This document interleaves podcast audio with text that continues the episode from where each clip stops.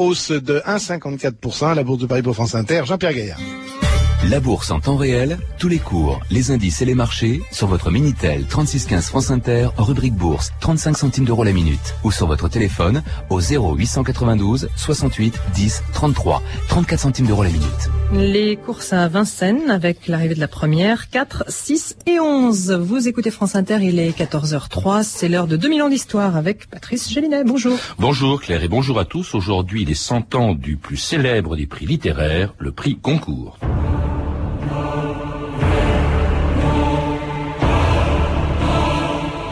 Vœu suprême, c'est que le prix soit donné à la jeunesse, à l'originalité du talent, aux tentatives nouvelles et hardies de la pensée et de la forme. Edmond Goncourt.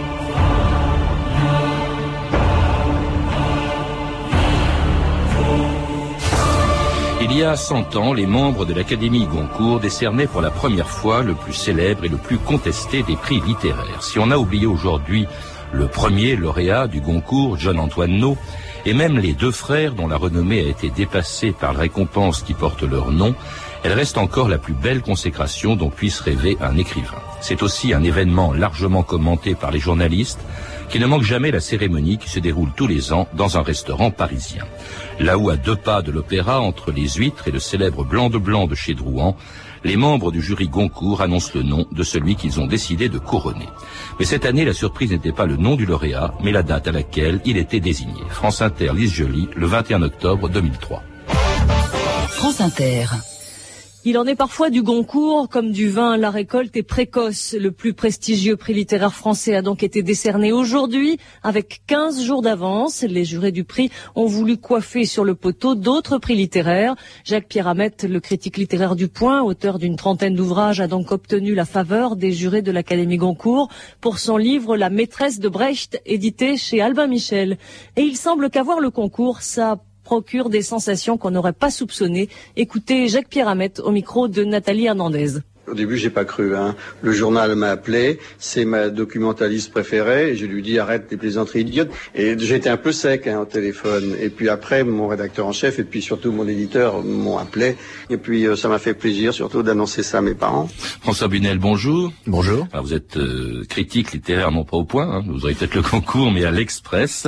Alors à l'occasion du centième anniversaire du concours, vous êtes venu nous parler du beau livre d'un de vos amis, Dominique Antoine Grisoni, qui a disparu récemment dont le livre donc sur le prix Goncourt vient de sortir aux éditions Agnès Viennot. Je suppose que comme tout le monde, y compris on l'a entendu comme le lauréat du prix Goncourt 2003, vous avez été surpris par la date à laquelle il a été annoncé. Très surpris, je pense qu'on a tous euh, découvert ça euh, avec un petit peu de, stupéfaction et puis en, se demandant pour quelles raisons réelles les, les, jurés Goncourt avaient avancé de 15 jours une cérémonie qui d'habitude euh, permet à la presse de se focaliser sur le livre. Alors c'est vrai que peut-être à l'exception de France Inter, vous parlez beaucoup des bouquins, on a malheureusement trop peu l'occasion de, passer beaucoup de temps sur les livres et euh, on a le temps de préparer le prix Goncourt. On sait que ça tombe le premier lundi de chaque mois de novembre et on se prépare. Et là, donc, c'était 15 jours avant. Bon, L'argument a été annoncé, hein, c'était pour devancer, pour griller, pour court-circuiter les autres prix littéraires, dont le Renaudot, hein, qui vient d'être attribué il y a quelques instants. Alors, des prix, il y en a beaucoup.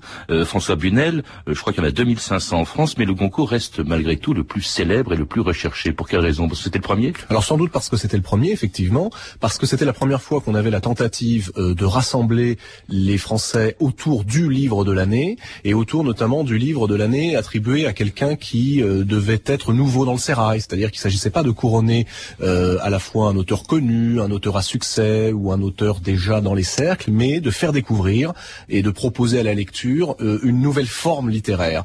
Donc il y avait une curiosité dès le départ, hein, dès 1903, pour cette idée-là. C'est une idée avant tout, le prix Goncourt, et c'est en ce sens d'ailleurs que ce livre, le livre de Dominique Antoine Grisoni, est un, un livre d'histoire des idées. Comment l'idée d'une nouvelle, d'un nouveau baromètre pour la littérature a fait son chemin à travers 100 ans dans le siècle. Il y a deux pages, effectivement, par lauréat du, du Goncourt et, également euh, leur livre. Alors, François Bunel, cette idée, elle vient de quelqu'un dont le nom est connu parce que c'est le nom d'un prix, beaucoup plus que pour lui-même. C'est Edmond Goncourt, qui d'ailleurs est mort avant que ce prix soit créé, mais c'était dans son testament, hein, il est mort en 1896. Et pourquoi a-t-il voulu justement créer ce prix? C'était pour justement encourager les jeunes auteurs, vous le disiez à l'instant? Alors, vous l'avez dit vous-même, euh, finalement, c'est peut-être aussi tout simplement pour passer à la postérité. Il y a deux hypothèses. Alors, l'hypothèse numéro un, la plus noble, c'est de se dire qu'effectivement, par altruisme, par souci de l'autre, les frères Goncourt se sont dit, allez, nous allons créer une grande organisation caritative une fondation qui permettra de faire découvrir des noms nouveaux. Mais la réalité, quand on lit le journal des Goncourt, qui a été édité il y a très peu de temps d'ailleurs, il y a une quinzaine d'années, on découvre qu'ils veulent être connus. Ils sont les amis de Flaubert, ils sont les amis de Balzac, ils sont les amis de Maupassant, ils reçoivent Alphonse Daudet, ils écrivent, mais leurs livres n'ont pas beaucoup de succès, journal évidemment n'est pas euh, rendu public, et ils se disent, c'est une idée de génie, finalement notre nom, pour être associé à la postérité, va être le nom qui va euh, sortir de l'anonymat les autres. Alors je pense qu'effectivement, aussi bien Jules qui disparaît le premier qu'Edmond, ne songez pas une demi-seconde que ça ferait vendre des millions d'exemplaires euh, euh, dans le monde. D'ailleurs, à l'époque, euh, on, rémunérait, ce prix était rémunéré 5 000 francs, c'était pas rien. Aujourd'hui, c'est plus que 10 euros. Hein. C'est symbolique, mais il est vrai que les droits d'auteur compensent largement. Voilà, ça fait autrement. Alors c'est aussi, c'est pas seulement la création d'un prix littéraire que crée Edmond Goncourt, c'est aussi une académie hein, qui reçoit donc, qui se réunit pardon une fois par an depuis 100 ans et dont les dix membres ne disposent pas d'un fauteuil comme sous la coupole, mais d'un couvert au restaurant Drouan. On écoute un des dix membres de l'Académie Goncourt, Colette, en 1948. J'ai beau me poser un vieux garçon, c'est un plaisir encore très féminin que je goûte à être la seule femme des déjeuners Goncourt, entourée d'un aréopage d'hommes, d'authentiques hommes qui humainement perdent patience, élèvent la voix, blasphèment, humainement ils se disputent. Croit-on que nous sommes sur un lit de rose? Quand sonnent les dernières heures des compétitions Les journaux du soir résument nos perplexités en trois lignes teintées d'humour à la faveur des huîtres traditionnelles et du fameux blanc de blanc. Voici que les membres de la Goncourt sont de nouveau dix.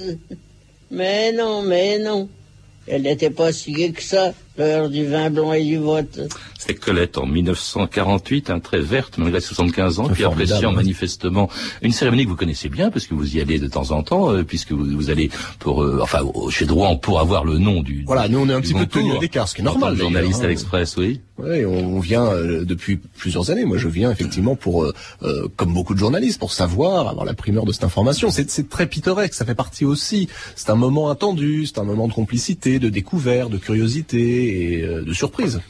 Alors la surprise aussi, c'est que contrairement à l'Académie, c'est un peu la rivale de l'Académie française. Les, Alors, au départ, oui. Edmond Goncourt a voulu concurrencer l'Académie. Oui, historiquement, c'est la rivale. C'est-à-dire que les Goncourt, encore une fois, sont des mondains. C'est pas leur faire injure que de dire ça. Ce sont des gens qui euh, salonnent, qui reçoivent et qui euh, font partie aussi de cette mouvance d'observateurs qui aiment bien déceler les nouveaux courants.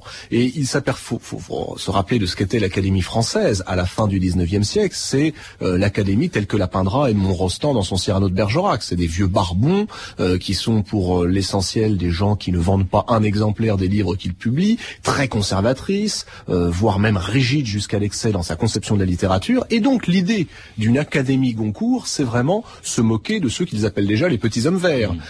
c'est les tourner en dérision, c'est les affronter sur leur terrain. De l'autre côté de la scène, chez Drouan, effectivement, comme le disait Colette de manière très humoristique, avec des fourchettes à huîtres plus qu'avec des épées, et avec un petit vin blanc euh, plutôt qu'avec des, des, grands crus. Alors cela dit, cette académie, euh, François Bunel, était déjà très critiquée avant même d'ailleurs qu'elle décerne son premier prix, la revue de presse ou de texte, Stéphanie Duncan. Oui, depuis toujours, le prix Goncourt est l'objet de polémiques. En 1882 déjà, l'écrivain Jules Vallès euh, s'insurge. Cette académie, dit-il, entraîne la littérature dans un coin obscur où l'on assassinera les écrivains avec un maillet d'argent. Elle offrira une prime à la servilité. Puis au fil des années, un notoriété oblige, à chaque remise de Goncourt, il s'en trouve toujours un pour contester le lauréat ou l'institution. En 1906, par exemple, le livre de Claude Farrer, bien oublié, est un des prix Goncourt les plus déplorables selon moi, s'exclame Paul Léoto. Et en 1907, hein, déjà, Jules Renard, eh bien, et déjà, il n'y croit plus. L'Académie Goncourt me paraît malade, dit-il. Ça a l'air d'une maison de retraite pour vieux amis. La littérature s'en désintéressera.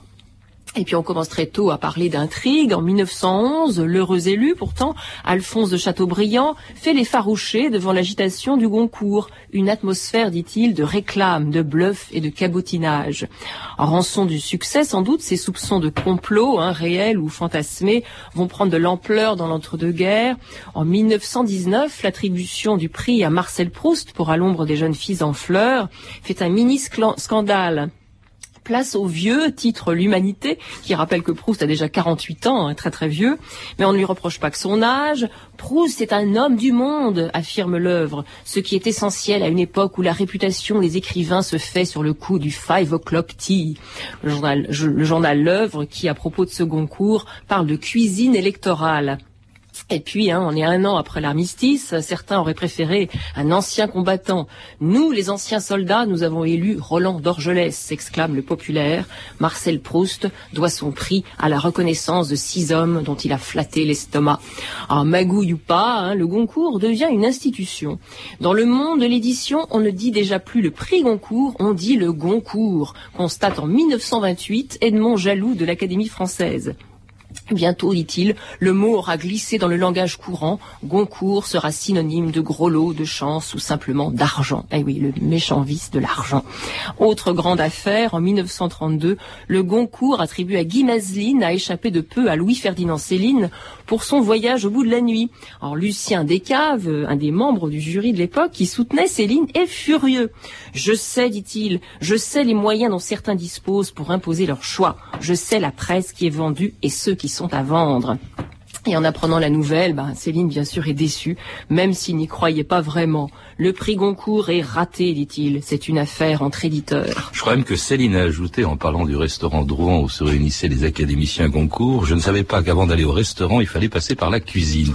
Alors, cela dit, c'est vrai, ces critiques, on les retrouve, ces critiques qui datent d'avant de, 32, on les retrouve encore aujourd'hui, c'est à peu près les mêmes. Je voudrais que vous réagissiez à certaines d'entre elles, François Bunel, notamment par exemple à l'âge. On voit que Proust, on disait, mais c'est pas bien, Proust a 48 ans, euh, Edmond de Goncourt voulait couronner un jeune écrivain c'est pas le cas. Est-ce qu'on, d'une certaine manière, on peut pas dire qu'on a trahi un peu, c'est le cas peut-être un peu aujourd'hui encore, l'esprit au fond du testament d'Edmond Goncourt? Oui, bien sûr, mais c'est le propre de toute institution que d'être trahi par son histoire finalement. Euh, elle naît avec une idée, avec euh, une intention, et puis au fur et à mesure, à partir du moment où d'abord ce ne sont plus les mêmes hommes parce que biologiquement ils sont remplacés, ou euh, ensuite c'est, on s'aperçoit qu'effectivement le prix fait vendre, et ça on s'en aperçoit quand même historiquement assez vite. Mmh. Que sociologiquement on s'aperçoit dès avant la guerre que après tout, ce prix qui est vraiment dénoncé par une certaine partie de la presse. Vous disiez tout à l'heure Jules Vallès, mais c'est pas non plus un hasard. C'est souvent des écrivains qui écrivent et, qui écrivent dans la presse qu'après tout le prix est pourri. Et bien, ils l'ont pas eu. Avouez que c'est compréhensible. Donc ce sont des critiques qu'il faut prendre avec des pincettes. Mais très rapidement, dès que le prix va faire vendre, dès que le prix va commencer à s'imposer, on s'apercevra que euh, beaucoup d'éditeurs vont commencer effectivement à entretenir leurs jurés. Euh, et ça, on y reviendra, euh, François Bunel, mais quand même sur cette, le fait qu'on ne couronne pas nécessairement quelqu'un pour son audace. Au contraire, souvent, le jury Goncourt fait preuve d'un certain conservatisme et, et, couronne des gens âgés. Mm. Marguerite Duras l'a eu quand même à 70 ans, en 84, pour l'amant. Donc on peut pas dire qu'on encourage un jeune écrivain dans ce cas-là. Chaque prix a vraiment sa propre histoire. Et c'est là où c'est très difficile de faire l'histoire officielle et l'histoire secrète, euh, et, et, notamment dans les, disons, 30 dernières années. Chaque lauréat a véritablement les propres raisons d'être euh, de, de, son choix. Euh, c'est pas par hasard. On avait beaucoup dit à l'époque, les mauvaises langues s'étaient répandues en disant oui, à l'époque, le Goncourt a fait tellement d'erreurs au début des années 80 que 84, l'amende du rat, c'était pour le donner à Jérôme Lindon et aux éditions de Minuit. Vrai ou faux, peu importe. Euh, c'est l'une des meilleures ventes de Goncourt. C'est même la meilleure vente du Goncourt, un million d'exemplaires dans l'année. Hein. La meilleure vente, c'est 4 millions d'exemplaires avec euh, la condition humaine de Malraux en 33, mais depuis 1933. Euh, le Goncourt, c'est pas forcément de la littérature. C'est ça qu'il faut avoir mmh. présent à l'esprit. Il y a deux choses différentes. On couronne un livre pour des raisons qui sont des raisons commerciales, des raisons de vente ou des raisons de cuisine. Et puis à côté de ça, il y a la littérature.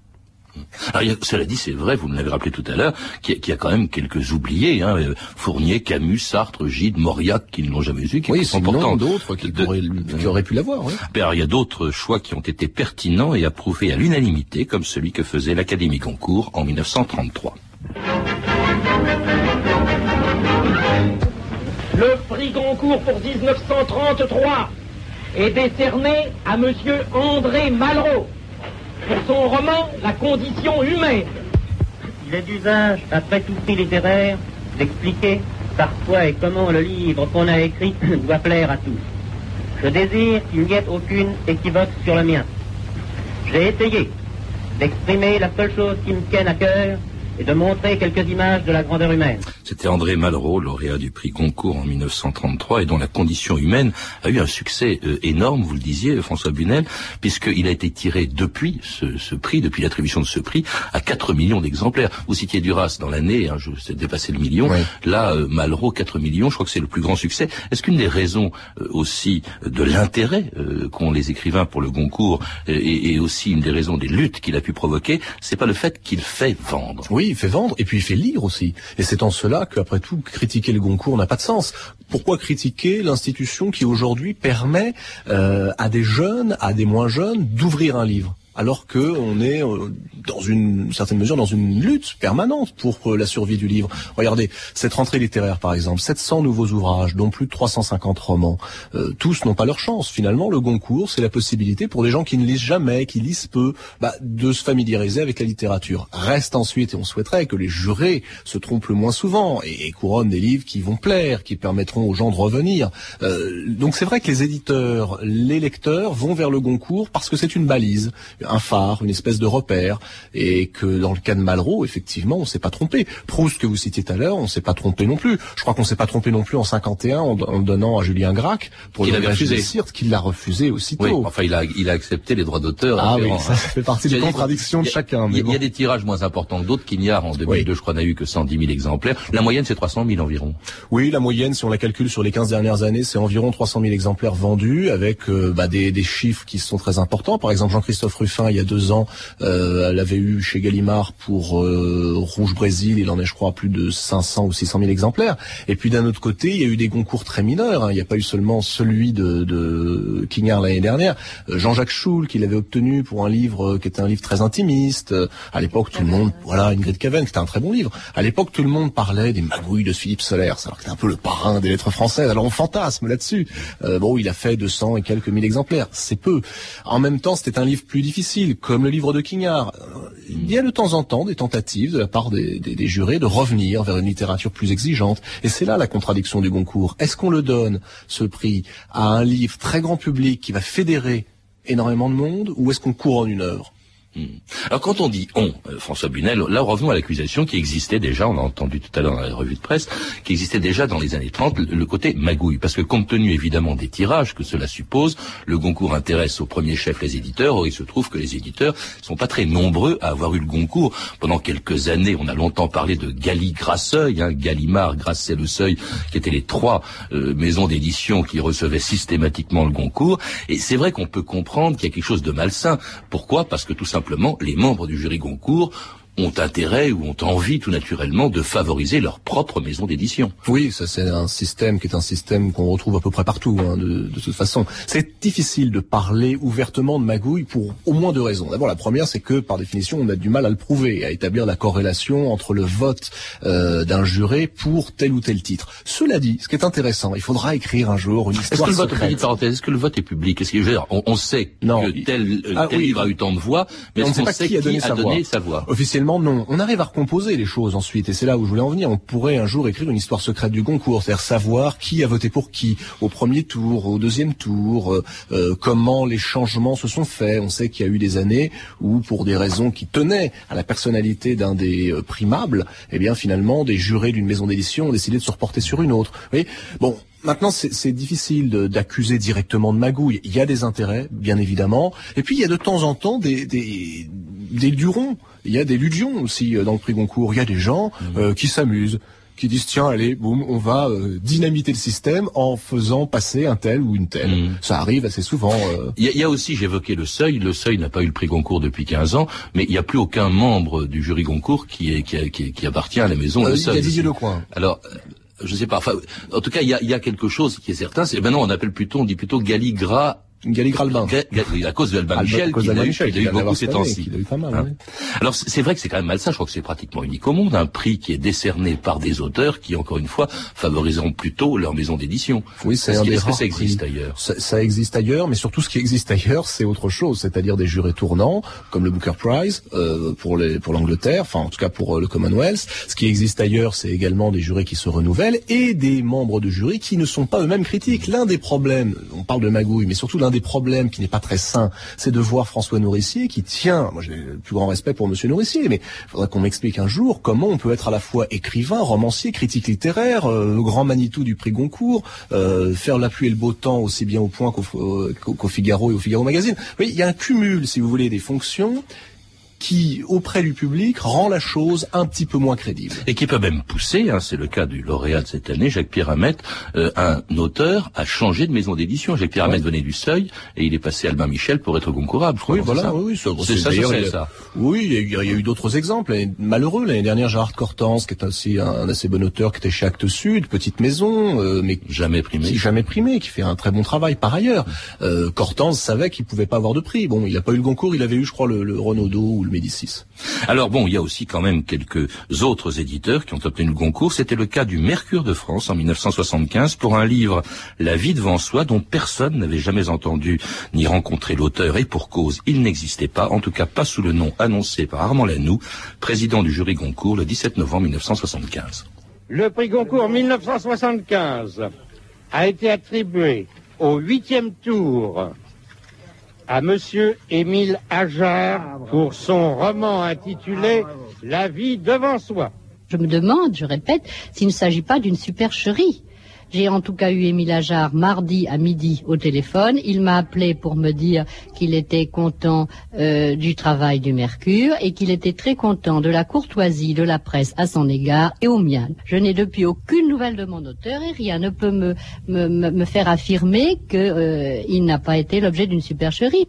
C'était Simone Gallimard, éditrice du Mercure de France, donc au moment où elle apprend que Émile Ajar obtient le prix Goncourt, quel canular extraordinaire, c'était, on le sait maintenant, c'était Romain Gary, enfin on l'a su très vite d'ailleurs. Oui, enfin, il a fallu attendre quelques années, mais euh, c'est formidable parce que ça, ça montre aussi tout l'intérêt de ce prix. Il y a, encore une fois, euh, on peut le prendre très au sérieux, en étant très austère, à la mine du critique littéraire établi, l'establishment, et puis on peut aussi s'en moquer, comme l'ont fait certains. Alors, on a cité le cas euh, de Grac qui lui l'avait Euh, on pourrait citer effectivement celui de, de Romain Gary, qui, euh, à la fois pour se régénérer lui-même et puis pour se moquer, il y a les deux chez, chez Gary. L'envie euh, de se foutre du monde, c'était vraiment ça, et puis le besoin de montrer qu'il n'était pas fini. Oui, besoin de montrer que deux fois, c'est le seul à avoir reçu deux fois Voilà, pour les racines du ciel. Euh, alors j'ai plus l'année en tête, mais enfin c'est la, la fin des années 50, début 60. Et puis ensuite, 20 ans après, ou presque 15 ans plus tard, pour euh, ce livre. Et il fera incarner d'ailleurs par son neveu Paul Pavlovitch euh, le fameux Ajar, parce qu'il est piégé. Au bout d'un moment, tout le monde veut rencontrer euh, euh, Émile Ajar. Oui. Bon, donc il demandera euh, à l'un de ses proches d'incarner Ajar. Et il continuera. Faut, faut savoir qu'avant, il avait déjà joué le jeu. hein. Deux ans avant, il y avait eu Gros Câlin, qui est un livre formidable de Gary, sous la signature de, de Mais ça, c'est tournons en dérision euh, l'institution. En même temps, l'institution prouve par là même qu'elle ne choisit pas nécessairement euh, un auteur d'une grande maison d'édition, puisque c'était le Mercure de France en l'occurrence, et qu'elle ne choisit pas un auteur parce qu'il est connu dans le milieu littéraire, et pour cause, puisque Ajar n'existait pas. Encore qu'on pourrait vous rétorquer que le Mercure de France étant une filiale de Gallimard, on choisit Gallimard par procuration. Mais euh, oui, il y a un gage de liberté. Mais encore, ce, ce gage de liberté, on l'a eu aussi à de nombreuses reprises. Il faut pas non plus dire que le Goncourt est tout le temps euh, bidonné et pourri. Par exemple, quand on couronne Jean Echnoz aux éditions de Minuit, je crois en 1999, Echnoz est connu, mais dans les cercles de lecteurs, d'initiés, c'est pas encore un auteur grand public, et c'était un choix très courageux euh, de la part des jurés Goncourt.